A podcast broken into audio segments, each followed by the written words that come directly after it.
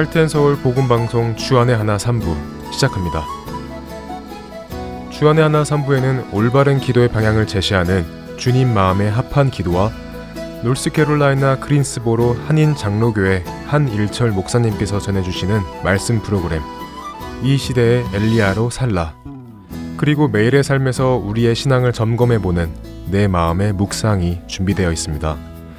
먼저 주님 마음에 합한 기도로 이어드리겠습니다.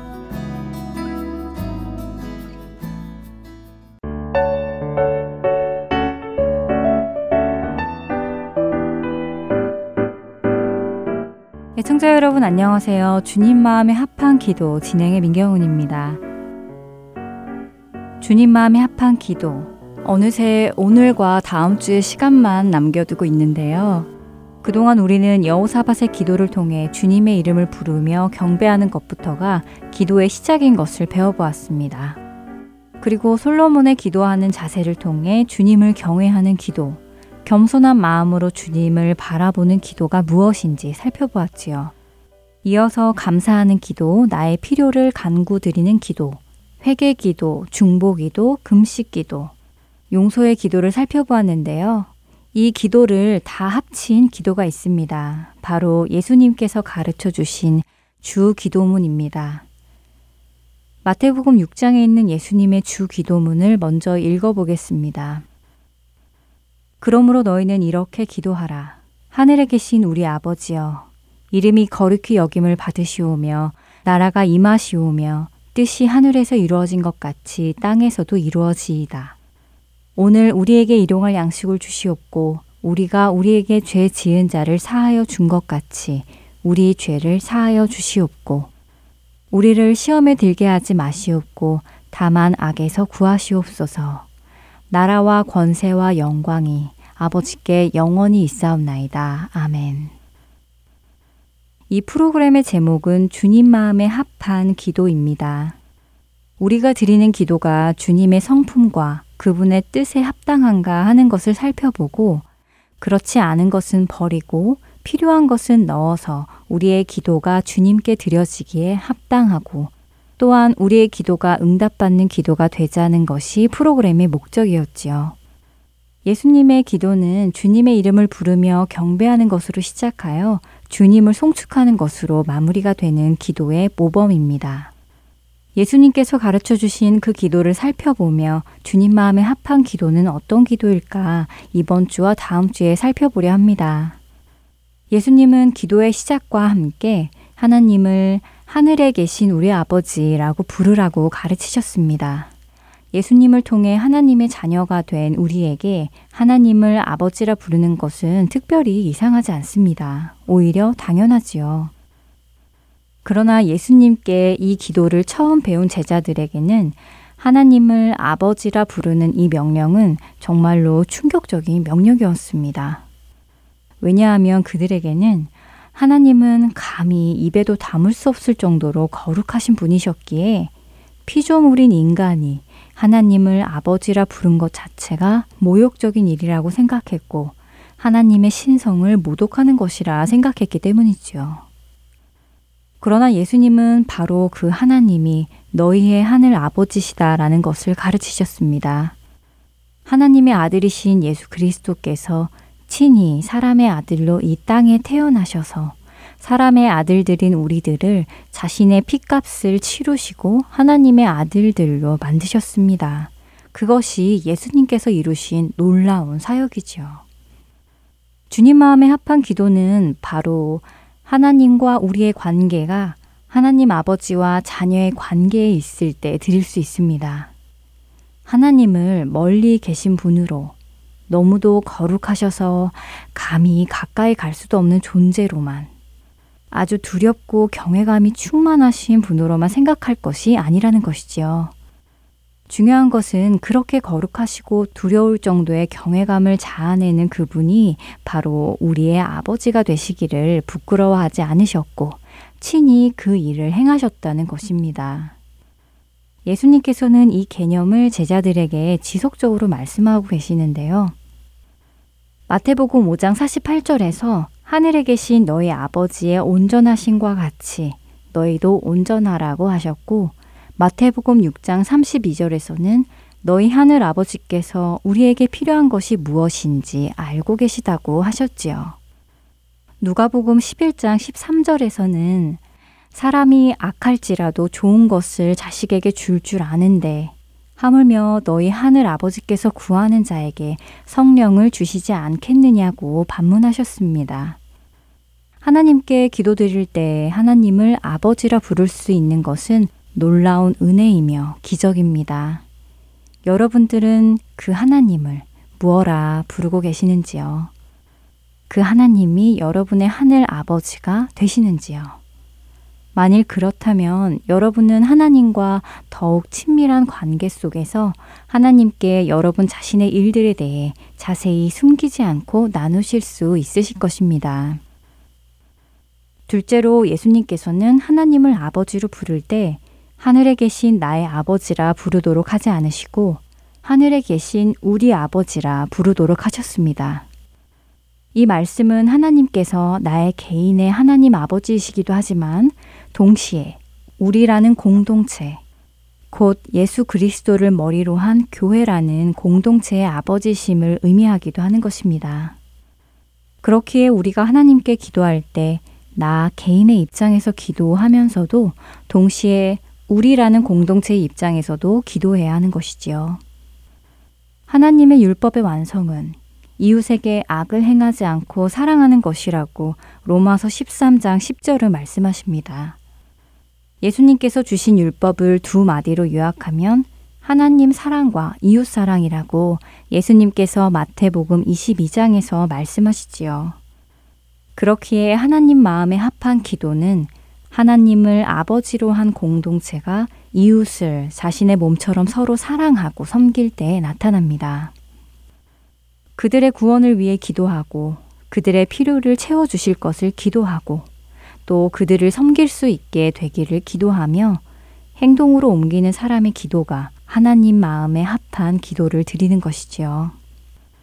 여러분 각자의 기도를 스스로 한번 점검해 보시면 어떨까요? 여러분의 기도의 제목 안에는 누구를 위한 기도들이 들어 있는지요.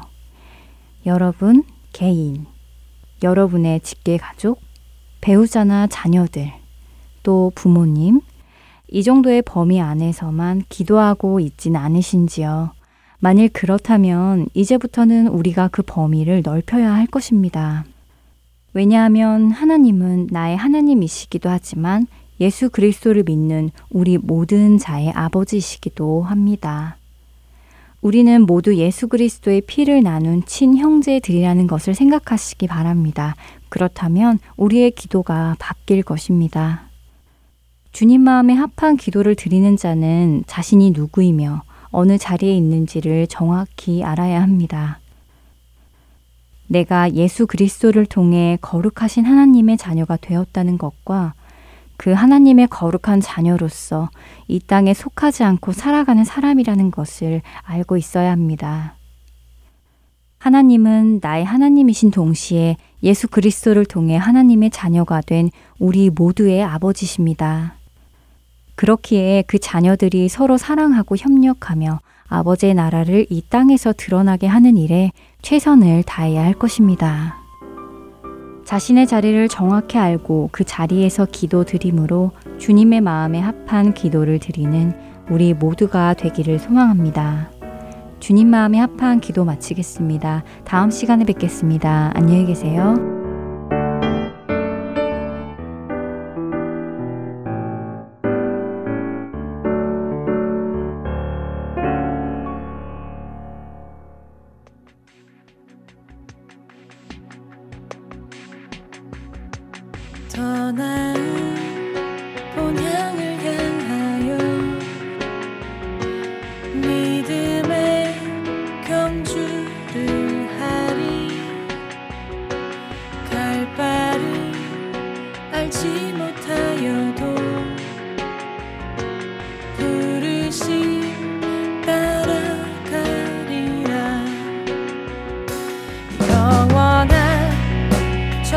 so much.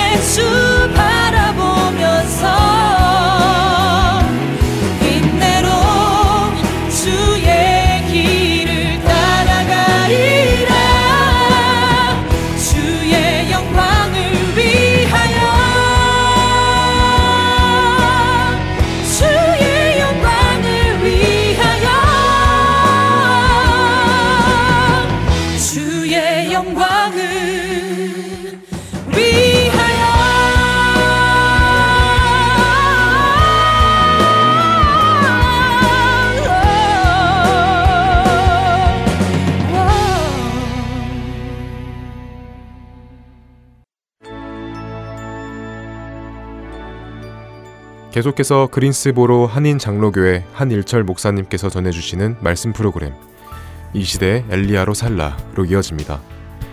오늘은 하나님의 권능을 보여준 엘리야라는 주제로 말씀 전해주십니다.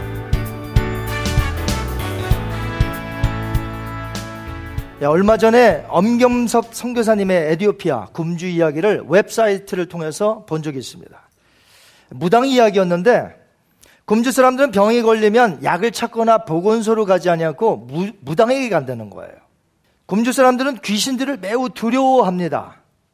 그래서 귀신들이 병을 주기 때문에 귀신 걸리거나 병에 걸리면 꼭 무당을 찾아간다는 것이죠. 무당은 이제 찾아온 사람에게 구술합니다. 손으로 병든 사람의 몸에서 뼈다귀 같은 이물질을 이렇게 빼낸다고 합니다. 큰 이물질을 뼈다귀 같은 것을 몸에서 빼냈으면 거기에 뭐가 생겨야 돼요? 상처가 있거나 구멍이 생겨야 되잖아요. 이물질을 빼냈으니까. 그런데 이 무당이 빼냈는데도 아무 구멍이나 어떤 그 몸에 상처가 나지 않는 거예요. 사람들은 신기하다면서 역시 무당이야. 그러면서 무한정 신뢰하지만 사실은 엄경석 선교사님의 말에 의하면 막 구슬하니까 난리 법석을 필 거 아닙니까? 그러니까 사람들이 막, 막 이런 틈에 여기서 이렇게 뼈다귀를, 뼈다귀를 꺼내갖고, 봐라! 너의 몸에서 이것이 나왔느니라 이제 귀신 나갔다 이거죠. 병 고쳤다 이거죠. 근데 이런 것을 본 환자는 다시는 무당을 안 찾아간다고 하는데, 보지 못한 사람은 계속해서 신뢰하는 거예요. 무당이 그 자기 뼈 이렇게 빼낸다고 그래서 귀신 내쫓고 병 고친다고 무한정 신뢰하여 부당을 찾는다는 것이. 오늘 본문에 보시면 어린 석은 사람이 또 한 명 나와요. 아합이 죽은 후에 북왕국 이스라엘의 제8대 왕으로 아하시아라는 사람이 그 뒤를 잇습니다. 그런데 아하시아가 바로 이 어리석은 사람이에요. 아합이 죽자 모압이라는 나라가 이스라엘을 배반합니다. 이거 국가적으로 큰 위기예요. 왜 위기냐면 모압이 그동안은 조공을 갖다 바치고 북이스라엘 왕이 하라는 대로 했는데 이제는 배반했어요. 그러니까 다른 나라와 동맹을 맺어서 쳐들어올 수 있는 기회가 생긴 거죠. 그러니까 국가적으로 위기인데 바로 이 시점에 개인적인 위기가 또 찾아왔습니다. 얼마 높지도 않을 것 같은데 그 다락 난간에서 어떻게 하다가 이 아하시아 왕이 떨어진 거예요. 자, 이렇게 병이 심하게 걸리자 그 병이 나을 것인지 안 나을 것인지 운명을 알아보기 위해서 에그론의 신 바알세부백에 가서 물어보고 오너라 신하를 보낸 것이 어리석은 선택이죠. 사실 이와 반대로 아주 지혜로운 선택을 한 남한국 유다의 선한 왕 한 사람이 있었어요. 다윗 이후로 가장 선했다고 볼 수 있어요. 히스기야라는 왕인데 우리가 잘 아는 대로 남한국 히스기야 왕은 적국 아수르 나라가 18만 5천 명을 거느리고 이스라엘을 치러 옵니다. 남한국을 치러 오는데 거기 예루살렘을 포위했어요. 그때 그는 어떻게 했느냐? 배옷을 입고 백성들에게 알리고 이 일은 하나님만이 해결하실 수 있다. 편지를 들고 조롱의 편지 들고 성전에 올라가 하나님 앞에 회개했습니다. 그때 어떤 일이 벌어졌어요? 그날 밤에 하나님이 하나님의 사자를 보내셔서 18만 5천 적군을 다 한꺼번에 죽이셨어요. 그 다음날 가보니까 송장들, 시체들만 남았어요. 이런 역사. 또한 히스기야가 개인벽으로 병이 걸렸어요. 아하시아처럼. 죽게 생겼습니다. 위중해요. 하나님 앞에 기도합니다. 하나님 앞에 간절히 기도하니까 어떻게 하셨어요? 하나님이 15년 동안 생명을 연장시켜 주셨습니다. 그러나 북왕국 아하시아는 히스기야의 정반대의 길을 걸어갔다는 것이죠. 자신의 위중한 병을 위해서 지금 다른 우상에게 내가 나을 수 있는지 물어보거라. 그렇게 했다는 거예요. 에그론이라는 곳은 어디냐면요. 예루살렘에서 서쪽으로 해안 지역에 있는데 거기가 블레셋 나라예요. 블레셋에 다섯 도시가 있습니다. 그 중에 하나가 에그론이에요. 그 에그론의 신이 바로 바알 세부인데 그 뜻이 파리의 주예요. 뭐라고요? 여기서 파리는 불란서 파리가 아닙니다. 파리 무슨 파리? 날파리. 아마 에그론에는 파리 때문에 고생이 많았나 봐요. 사람들이 병이 걸렸나 봐요. 그런데 에그론 사람들은 미련하게도 이 바알세붑이란 신이 파리를 없애주고 병들을 고쳐준다 이렇게 믿고 있었어요. 파리로 인하여서 생긴 병은 아니고 떨어져서 중한 위병이 걸렸지만 아하시아는 하나님께 묻지 않고 누구한테 물었어요? 바알세붑이란 에그론의 신에게 물었다는 것이. 그 제사장에 가서 내가 나올 수 있는지 상황을 설명하고 고침받을 수 있는지 묻고 오너라. 무당을 찾아가서 묻는 에디오피아 굶주 사람들과 아하시아는 전혀 다를 바가 없어요. 저와 여러분이 누구입니까? 우리는 예수 그리스도를 믿는 하나님의 거룩한 백성인 줄 믿습니다. 아멘. 그런데 하나님의 백성 중에서 왜, 왜 점쟁이를 찾아가고 점을 보냐 이 말이에요. 한국에서 기독교인들 30%가 점을 친다고 합니다. 누구요? 기독교인들 중에서 30%. 대전에 사는 어떤 김씨성을 가진 크리찬인데 전화 요금을 지난달 받고 깜짝 놀란 거예요. 30만 원이 나와서. 이게 왜 이렇게 나왔더니 밤마다 뭐 하냐면 전화 걸어서 점을 치는 거예요. 와, 이게 이렇게 많이 나왔구나. 근데 알면서도 간도해야 되겠다는데 이걸 끊지 못해. 밤만 되면 심란하고 두렵고 떨리고 심심하기도 하고 호기심도 생기고 30만 원 낼 생각하면 아찔한데 또 전화 들어. 점을 본다는 거예요. 누가요? 크리스찬이. 가르치는 하나님의 말씀에는 우리의 삶이 미신에서 말하는 것처럼 매일 우리의 운명이 고정되어 있지 않다고 말합니다. 우리는 하나님의 섭리를 믿어요. 모든 것이 합력하여 선을 이루시는 하나님. 오늘도 내가 기도한다면 하나님이 우리의 기도를 들어주셔서 그곳에서의 위험을 건져주시고 우리가 성교사님을 위해서 왜 기도합니까? 하나님 그 어려움에서 건져 주옵소서. 어려움이 왔는데 우리의 기도를 들으시고 그 어려움을 제거해 주십니다. 이게 어떻게 운명이냐 이 말이에요. 우리는 하나님의 섭리를 믿고 하나님의 운행하심을 믿는 거예요. 우리는 운명 같은 거 안 믿어요. 하나님의 섭리를 믿는 것이죠. 이것이 바로 하나님의 말씀과 미신의 큰 차이점이라는 것이죠. 아무리 죄로 인해서 미래의 무서운 하나님의 심판이 나에게 주어지기로 했다 할지라도 그 말씀을 듣고 회개한다면 회개하는 그 사람에게 하나님께서는 절대로 심판을 내리지 않는다는 것이에요. 심판을 연기하든지 심판을 없애주시든지 그렇게 지금 내가 하나님의 말씀에 어떤 반응을 일으키냐가 매우 중요한 거예요. 지금 하나님의 말씀이 선포되어지고 있습니다. 여러분이 어떤 마음으로 그 말씀을 받느냐 이게 굉장히 중요하다 이거죠. 그러므로 우리 하나님의 백성들은 미신의 운명에 사로잡히면 안 됩니다. 하나님을 멸시하는 태도예요. 왕의 명령을 받고 에그론으로 가는 신하들을 만나 하나님의 말씀을 전해라. 엘리야에게 그렇게 했어요. 그래서 그들을 만났어요. 자, 뭐라고 합니까? 한번 보겠습니다. 시작. 사마리아 왕의 사자를 만나 그에게 이르기를 이스라엘의 하나님이 없어서 너희가 에그론의 신 바알 세부백에 물으러 가느냐? 그러므로 여호와의 말씀이 너가 올라간 침상에서 내려오지 못할지라 너가 반드시 죽으리라 하셨다 하라 엘리야가 이에 가니라 아멘. 왕의 신하들은 길 가는 도중에서 엘리야를 만났어요. 그 소리를 다 들었습니다. 그리고 그 메시지를 가지고 도로 왕궁으로 간 거예요. 에그론으로 가지 아니하고. 그들이 그렇게 한 이유는 하나님을 두려워했기 때문에. 하나님의 메시지를 두려워하지 않았으면 그들은 I don't care. 엘리야가 무슨 말 했든지 I don't care. 그리고 왕이 시킨 대로 갔었을 거예요, 에그론으로. 물어봤을 거예요. 우리 왕이 낫겠습니까? 안 낫겠습니까? 그런데 그렇게 하지 않았다는 거예요. 왜요? 하나님을 두려워했다는 거죠.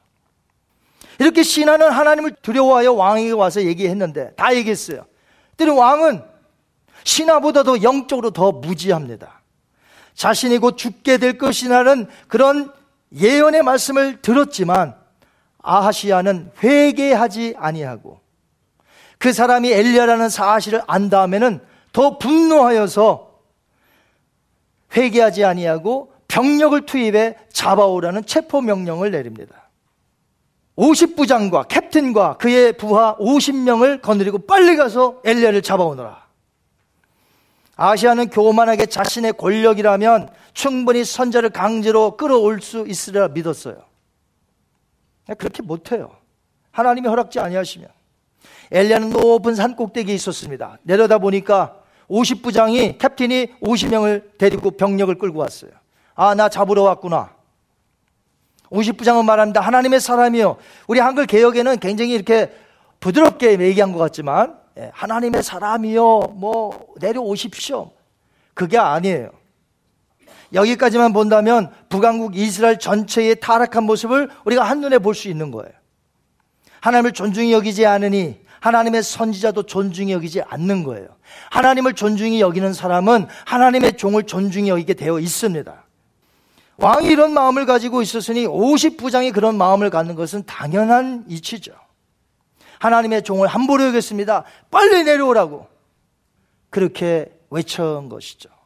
그들에게는 하나님도 하나님의 선자도 아주 가볍게 여겼습니다. 멸시했습니다. 이것이 북왕국 영적 신앙 상태예요. 신약 성경에 보면 하나님을 존중하게 여기며 하나님을 경외하되 순종하라고 가르칠 뿐만 아니라 하나님이 세우신 종들에게도 그들에게 순종하고 그들의 사역에 기쁨을 주어야 한다고 말씀하고 있습니다. 우리 히브리서 13장 17절 한번 같이 읽겠습니다. 시작. 너희를 인도하는 자들에게 순종하고 복종하라. 그들은 너희의 영혼을 위하여 경성하기를 자신들이 청상할 자인 것 같이 하느니라. 그들로 하여금 즐거움으로 이것을 하게 하고 근심으로 하게 하지 말라. 그렇지 않으면 너에게 유익이 없느니라. 하나님의 말씀인 걸 믿으십니까? 디모데전서 5장 17절 한번 볼까요? 잘 다스리는 장로들은 배나 존경할 자로 말되 말씀과 가르침에 수고하는 이들에게는 더욱 그리할 것이니라. 아멘. 하나님이 세워주신 목회자와 장로님들에게 우리가 존경을 표시하고 순종해야 하는 이유는 그분들을 세워주시니가 다른 분이 아니라 전능하신 하나님이기 때문에 우리가 그들에게 순종해야 한다는 것이에요. 하나님께서는 여러분이 그 세워주신 분들에게 함부로 하는 것을 원치 않으십니다. 만약에 함부로 할때 그것은 하나님께서 나에게 함부로 하는 것이다. 이렇게 간주하신다 이거예요. 여러분이 이 사실을 알면서도 그렇게 하시겠어요? 그래서 예수님께서는 열두 제자를 파송하시면서 이런 프린스플, 원리의 말씀을 하셨어요. 마태복음 10장 40절. 시작. 너희를 영접하는 자는 나를 영접하는 것이요. 나를 영접하는 자는 나를 보내신 이를 영접하는 것이라. 예수님이 친히 갈 수 없으니까 제자들과 예수님이 제자들만 파송했어요. 제자들이 가서 예수님을 전할 때에 그들을 억셉트하는 것은 예수님을 억셉트하는 것이라는 거죠.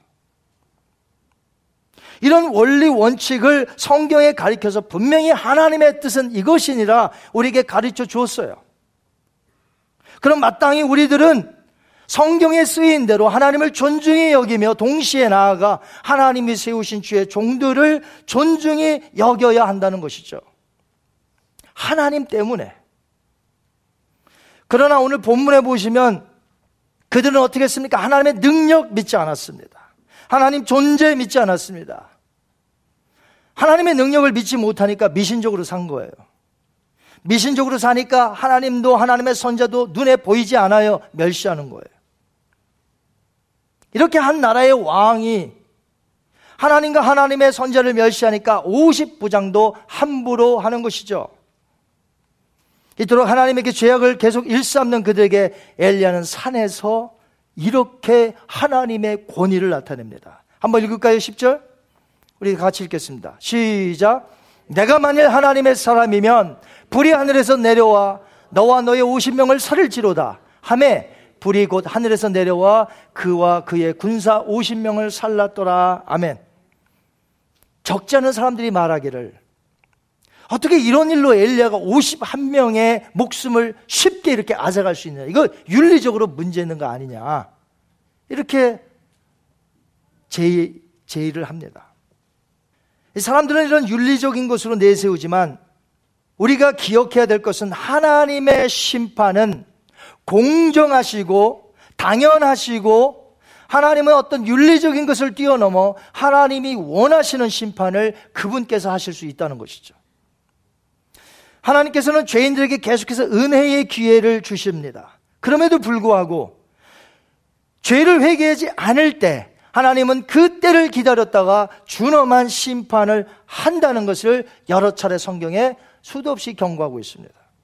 여러분 이렇게 한번 생각해 보세요. 북왕국 이스라엘 사람들은 하나님의 전능하신 손길로 애굽에서 건진받은 이스라엘의 후손이죠. 맞습니까? 맞습니까? 틀립니까? 맞죠? 자, 그렇다면 하나님께서 그 애굽에서 건진 받았을 때 그때 사람이 얼마나 되겠어요? 50년만 지나면 벌써 이 사람들은 몰라요, 그걸. 100년만 지나면 몰라요. 200년, 300년 몰라요. 그러니까 하나님께서 어떤 조치를 취하셨냐면 6월절이라는 제도, 초막절이라는 제도를 허락하셨습니다. 초막절은 뭐냐면 한 일주일간 밖에 광야에 나가서 사는 거예요. 집 밖에서.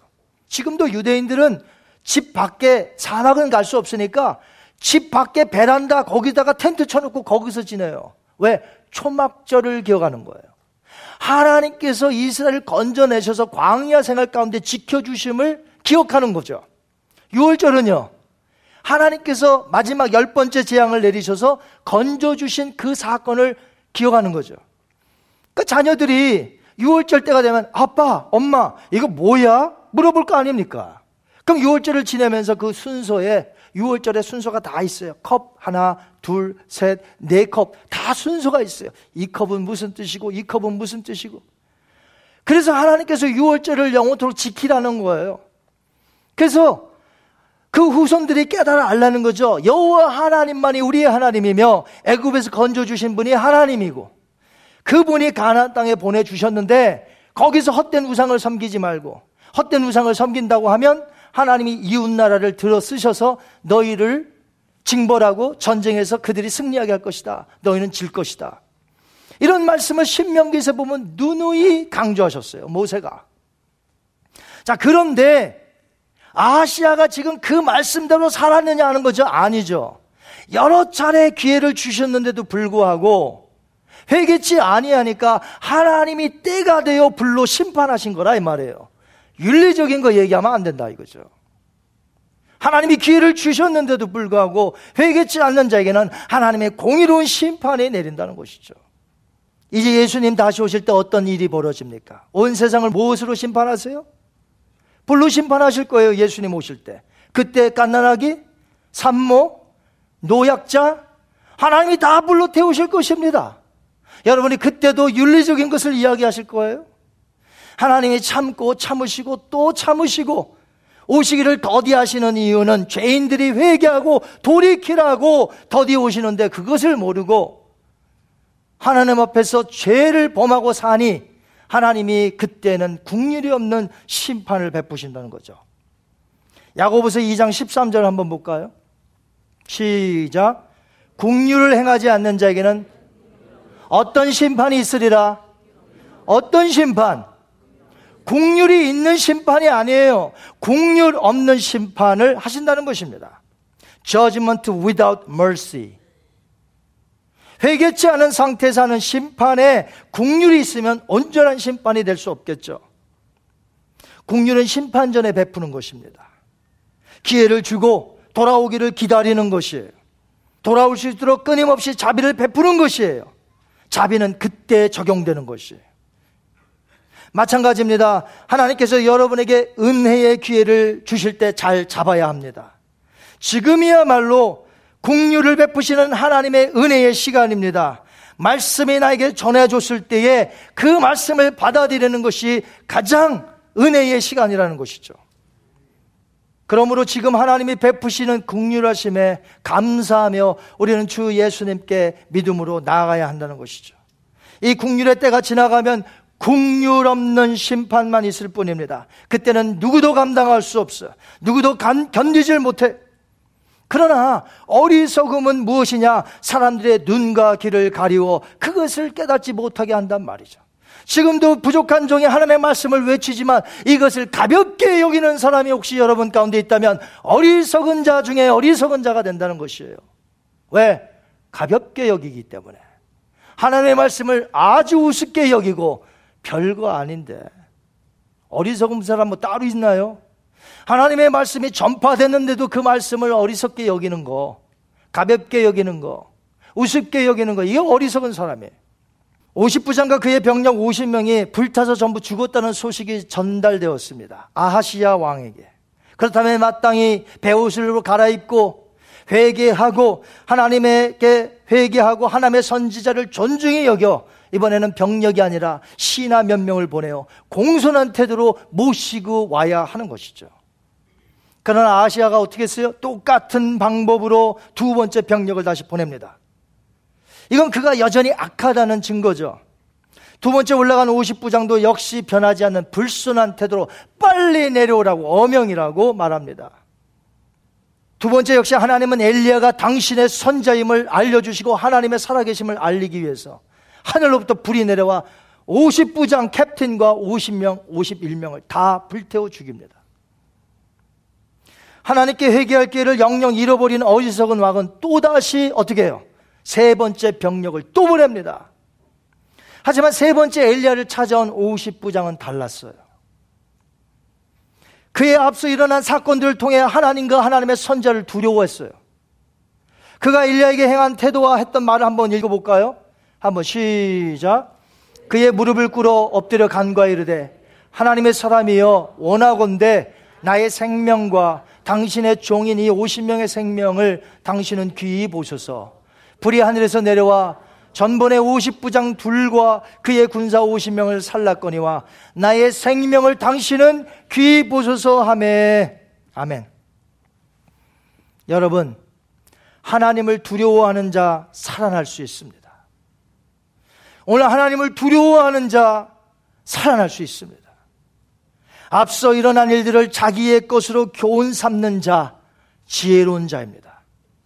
성경의 사건들 그래서 사도 바울은 거울로 비추어 보라고 그랬어요. 예전에 일어났던 사건들을 거울로 비추어 교훈을 삼으라. 잠언서 전체를 한마디로 요약한 것이 잠언서 1장 7절입니다. 이것이 잠언 전체의 중심 구절. 우리 한번 볼까요? 시작. 여호와를 경외하는 것이 지식의 근본이거늘 밀어나는 자는 지혜와 훈계를 멸시하느니라. 아멘. 하나님의 살아계심을 믿고 그분께 무한한 존경심을 가져야 해요. 여러분 그분을 두려워할 줄 알아야 돼. 그러나 에디오피아 굶주 이야기를 했는데 이 사람들이 두려워하는 것처럼 두려워하면 안 돼요. 이 사람들은 어떻게 두려워했냐면 엄성 교사님의 사역 보고에 보면 굶주 사람들은 아까 귀신을 믿는다고 그랬죠? 근데 이제 사람이 죽으면 그 영혼이 떠돌아다닌다고 봐요. 그러니까 그 사람들 얘기죠. 이건 비성경적인 거예요. 사람이 죽으면 그 영혼이 믿는 자 천국, 믿지 않는 자 지옥으로 금세 들어갑니다. 그러나 이 사람들은 그 죽은 자의 영혼이 파사라고 불러요.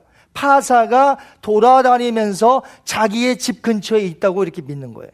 그런데 이 파사인 이 귀신이 자기들에게 이렇게 복만 주면 좋겠는데 복이 아니라 종종 화를 끼치고 저주한다는 것이에요.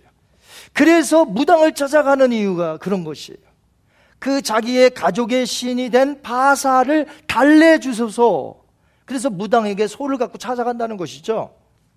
그래서 누구와 가족 중에 질병이 걸리거나 귀신이 들리면 파사가 화를 냈기 때문에 그런 것이다. 그래서 달래주기 위해서 무당을 찾아간다는 것입니다.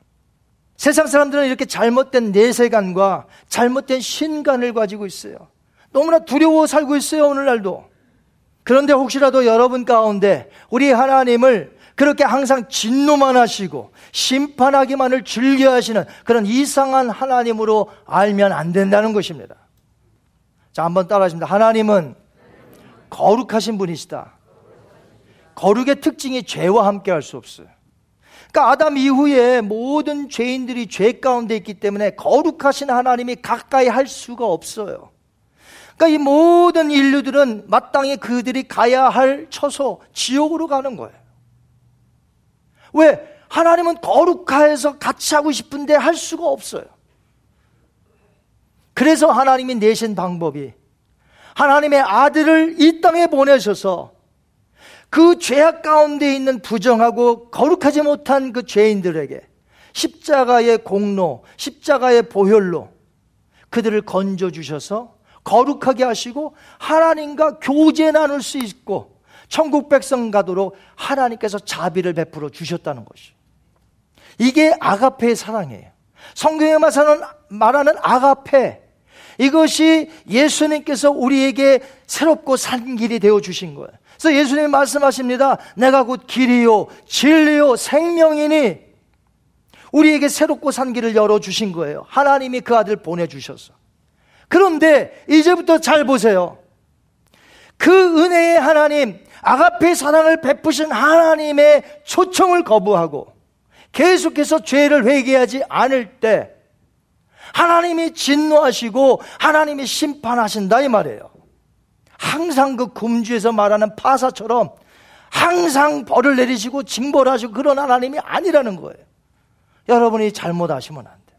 하나님은 우리에게 기회를 주시고 은혜를 주시고 복음을 주시고 우리에게 영생을 주시고 하나님 나라의 백성으로 살 수 있도록 하셨던 그 은혜로우신 하나님. 그러나 심판 때에는 국률 없는 심판을 하신다는 거예요. 그러므로 우리는 하나님을 사랑의 하나님으로 여기며 감사하면서 나감 동시에 그 하나님의 권세, 그 하나님의 능력에 두려움이 있어야 된다 이 말이에요. 그래야 내가 함부로 여기지 않을 거 아니에요. 주의 종들한테 함부로 여기는 사람이 얼마나 많습니까? 그 하나님을 두려워하나요? 안 하죠. 하나님의 권세에 두려워할 줄 알아야 된다 이거죠. 이런 사랑의 존경심과 두려움을 갖는 것이 여호와를 경외하는 지식의 근본이다. 자문서가 말하는 거예요. 여기서부터 시작 안 하면 안 된다는 거예요, 크리스천들이. 제가 왜 아하시아 왕과 그의 군대 50부장이 밀어나다고 했는지 아세요? 여호와 하나님을 두려워하지 않았기 때문에. 왜 두려워하지 않았습니까? 그분의 살아계심을 믿지 않았기 때문에. 그래서 미신을 따른 거죠. 이 어찌 미련하지 않다고 여길 수가 있겠습니까? 이렇게 기본적인 지식도 없는 사람이 이 세상에서 학벌이 좋으면 무슨 상관이 있습니까? 세상에서 성공했으면 무슨 소용이 있습니까? 기본적인 지식도 없는데 기본적인 지식이 뭐예요? 여호와를 경외하는 것이 지식의 근본 베이직이다 이 말에 베이직. 하나님을 두려워하는 것이 세상 기초의 날레제. 이거 모르고 학벌이 좋으면 무슨 소용이 있어요? 세상 거 다 가졌으면 무슨 소용이 있어요? 그런데 미련한 자들은 하나님에 대한 지혜와 교훈을 멸시합니다. 업신여깁니다. 들으려고 하지 않습니다. 꼭 아하시아와 같은 사람이. 그러나 하나님을 경외하는 자, 하나님이 종들을 세워 오늘 말씀하시고 종들을 세워 교회를 이끌어 가신다는 것을 아는 자는 하나님과 하나님의 종들에게 함부로 하지 않죠. 저도 부족합니다. 우리 교육자도 다 부족해요. 그러나 하나님이 세워 주셨으니까 이 질서에 따라 가야 하는 것이에요. 그것이 하나님의 내신 방법인데 어떡하겠습니까? 결국 세 번째 50부장은 어떻게 했어요? 꿇어 엎드려. 간구하는 그의 공손한 태도와 하나님의 살아계심과 하나님의 선지자에 대한 두려운 경외심을 가졌어요. 결국 어떻게 됐어요? 살았어요. 죽지 않았다는 것이에요. 불로 죽는 일을 당하지 않았습니다. 그는 지혜로운 자였습니다. 두 번째 앞서 있었던 일을 자기의 일로 교훈 삼았던 것이죠. 아, 나도 이렇게 갔다가는 죽겠구나. 엎드려 간구하고, 나를 지켜달라고, 우리의 생명을 지켜달라고 그랬던 것이죠. 하나님께서는 이제 그 겸손한 50부장을 살리십니다. 그리고 엘리야에게 말합니다. 그를 따라가라. 그리고 사마리아 궁으로 가서 왕에게 내가 전한 말을 그대로 전하거라. 엘리야가 따라갑니다. 사마리아 왕궁에 도착합니다. 왕을 만나자마자 이렇게 말해요. 16절 시작 왕에게 이르더 말하되 여호와의 말씀이 너가 사자를 보내 에그론의 신 바알 세부백에 물으러 하니 이스라엘의 그의 말을 물을 만한 하나님이 안 계심이냐? 그러므로 너가 그 올라간 침상에서 내려오지 못할 자라 내가 반드시 죽으리라 하셨다 하니라. 아멘. 결국 하나님의 말씀대로 되었어요. 그는 침상에서 일어나 보지 못하고 죽습니다. 짧은 2년간의 왕의 통치를 끝냅니다. 아들도 없었어요. 후사도 없었어요. 그래서 자기의 동생 여호람이 왕이 됩니다. 오늘 본문의 메시지는 우리에게 주시는 것이 분명하고 명료합니다. 엘리야는 하나님의 살아계심과 그의 능력을 권능을 불러서 만천하에 보였습니다. 여러분 우리가 예수님을 믿을진데 우리가 세상에 나가서 하나님의 살아계신 부활의 예수 그리스도를 나가서 증거해야 될 줄 믿습니다. 우리가 맨날 어렵다 그러고 힘들다 그러고 낭망하고 땅이 꺼져라 한숨 쉬고 세상 사람들에게 도움을 청하니까 세상 사람들이 하나님이 계시다고 안 보는 거예요. 너희를 보니 하나님 안 계시는구나. 하나님의 증인이 아니라 예수 그리스도의 증인이 아니라 그 일을 맡고 있는 자가 누구냐 우리라 이거죠. 왜 우리가 그렇게 살아야 됩니까? 하나님이 오늘 살아계실진데 나에게 먹을 것, 입힐 것, 나를 지켜주시지 아니하시는 하나님이 무슨 하나님이시겠어요? 그 하나님을 믿을진데 왜 우리가 오늘 낙심과 좌절과 왜 세상 사람들이 볼 때 도저히 매력이 없는 그런 사람들로 취급돼야 됩니까? 왜 교회를 향하여 손가락질해야 됩니까? 교회는 능력이 있어야 되고 하나님의 말씀이 있어야 되고 여러분 나가셔서 하나님을 보여주시기 바랍니다. 이 지역이 달라질 거예요. 여러분으로 인해서. 하나님은 지금도 동일하게 역사하십니다. 살아계십니다. 그러므로 저와 여러분은 살아계신 하나님을 경외하는 자로서 겸손하게 살아야 될 줄 믿습니다. 무슨 일을 만나든지 어려움이 생겼습니까? 어떻게 해야 돼요? 제가 뭐 하지 말라고 그랬어요, 밤마다? 점 보지 마세요. 궁합 보지 마세요. 하나님이 가장 싫어하는 가증한 것입니다.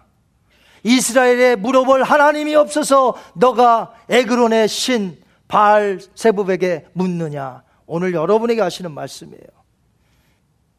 우리는 미신을 찾거나 점쟁이를 찾거나 그런 일을 해서는 결코 안 된다는 것을 오늘 본문을 통해서 배웁니다.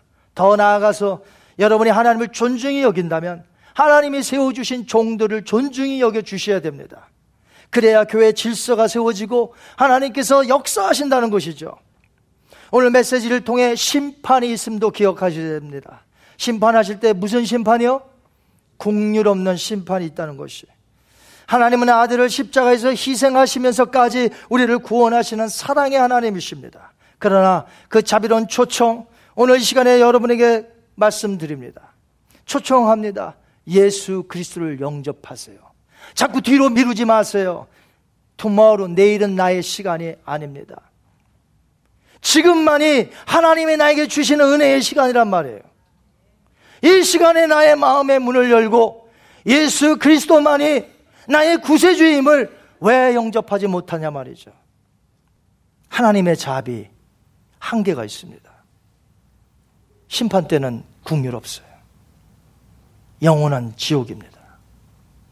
이 시간, 이 시간이 은혜의 시간이요. 구원의 때요. 지금이 하나님의 말씀하시는 시간이요. 내일로 미루지 마세요. 오늘 여러분의 마음의 문을 여시고 나는 죄인입니다. 나를 용서하소서. 십자가에 흘리신 보혈로 나를 거룩하게 하시고 나를 하나님의 자녀로 인쳐 주옵소서. 이제 주님을 위해서 살겠나이다. 오늘 이 시간에 그렇게 구원받는 자들이 단 한 명 이상이라도 예수님을 믿지 못했던 자들이 있기를 바랍니다. 이 시간이야말로 하나님이 여러분을 부르시는 시간입니다.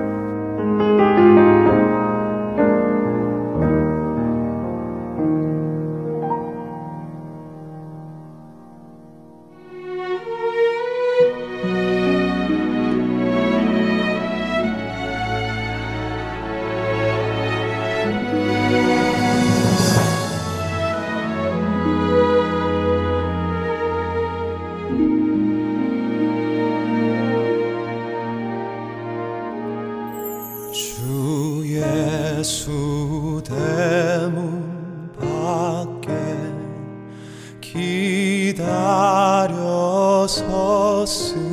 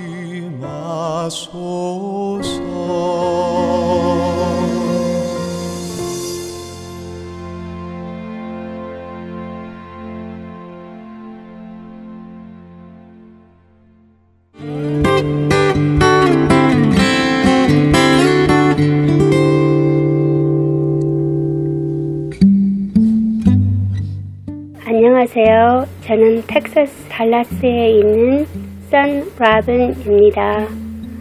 교회를 다니다가 상처받으신 분, 또 교회를 안 나가시는 분, 그런 분들에게 이 복음방송 CD를 전해드리고 있습니다. 이 복음방송 말씀 CD가 정말 땅 끝까지 전해지기를 소원합니다. 감사합니다.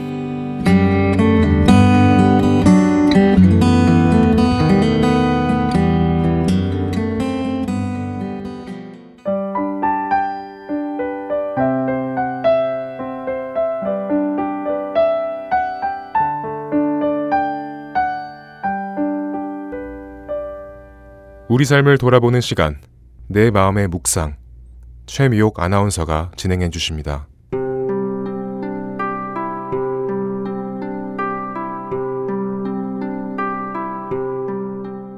우리 가족이 안전하고 주 안에서 평안하길 바라는 것은 누구나 원하는 일일 것입니다.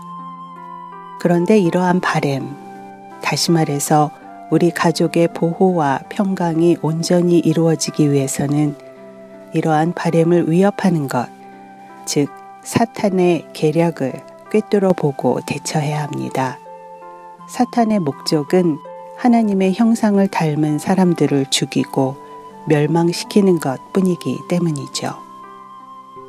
우리 가정을 무너뜨리는 사탄의 계략은 아주 많습니다.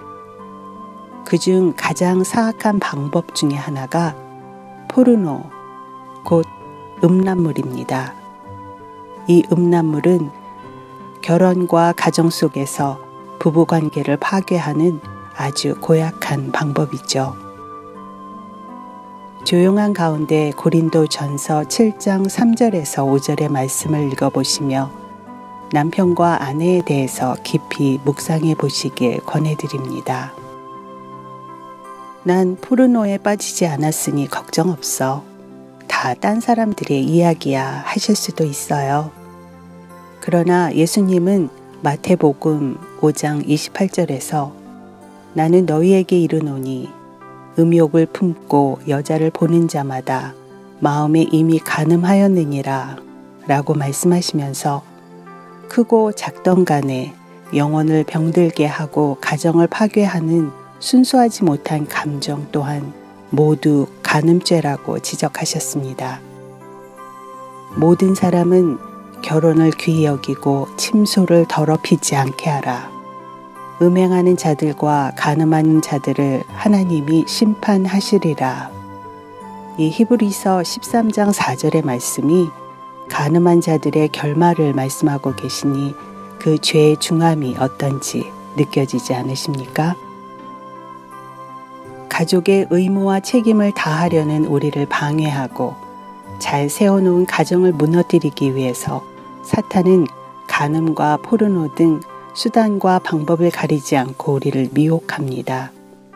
미혹이 되면 결국은 하나님과 우리 가정은 죄로 분리가 되고 사탄은 손뼉을 치면서 소름 끼치게 웃겠죠? 그것이 바로 우리의 대적, 사탄이 원하는 것입니다. 그래서 바울은 에베소서 5장 15절에서 그런즉 너희가 어떻게 행할지를 자세히 주의하여 지혜 없는 자 같이 하지 말고 오직 지혜 있는 자 같이 하여 라고 경종을 울리고 있는 것입니다. 우리는 사랑하는 가족, 그리고 가정, 결혼으로 맺어진 모든 관계를 온전히 지켜야 할 의무가 있습니다. 이것은 하나님이 주신 우리가 지상에서 지켜야 할 순결한 사명이기도 하고요. 애청자 여러분의 모든 가족들이 한 마음으로 사랑과 믿음으로 묶이기를 원합니다. 여러분 성령의 열매 아시죠?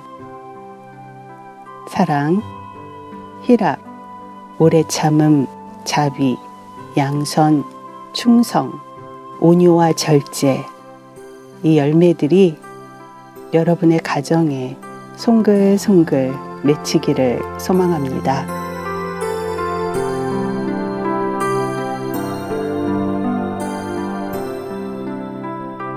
주님, 사탄은 하나님의 나라의 가장 기본인 가정을 무너뜨리려고 합니다.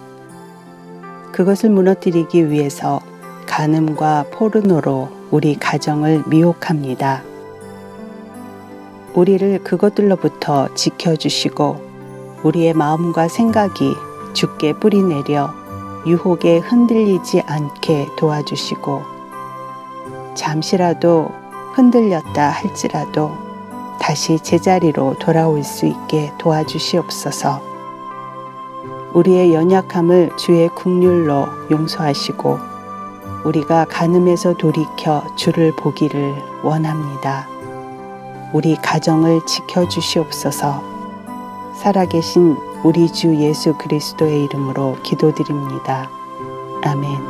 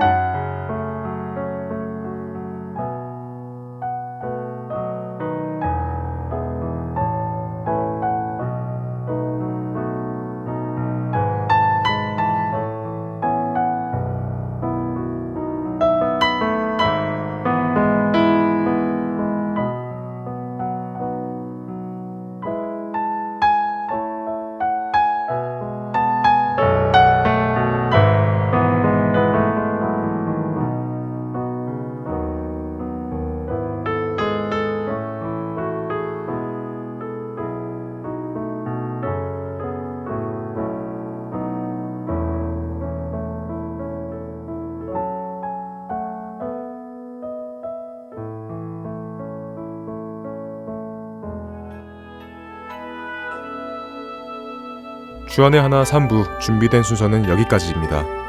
청취해주신 여러분들께 감사드립니다. 다음 주에 다시 뵙겠습니다. 안녕히 계세요.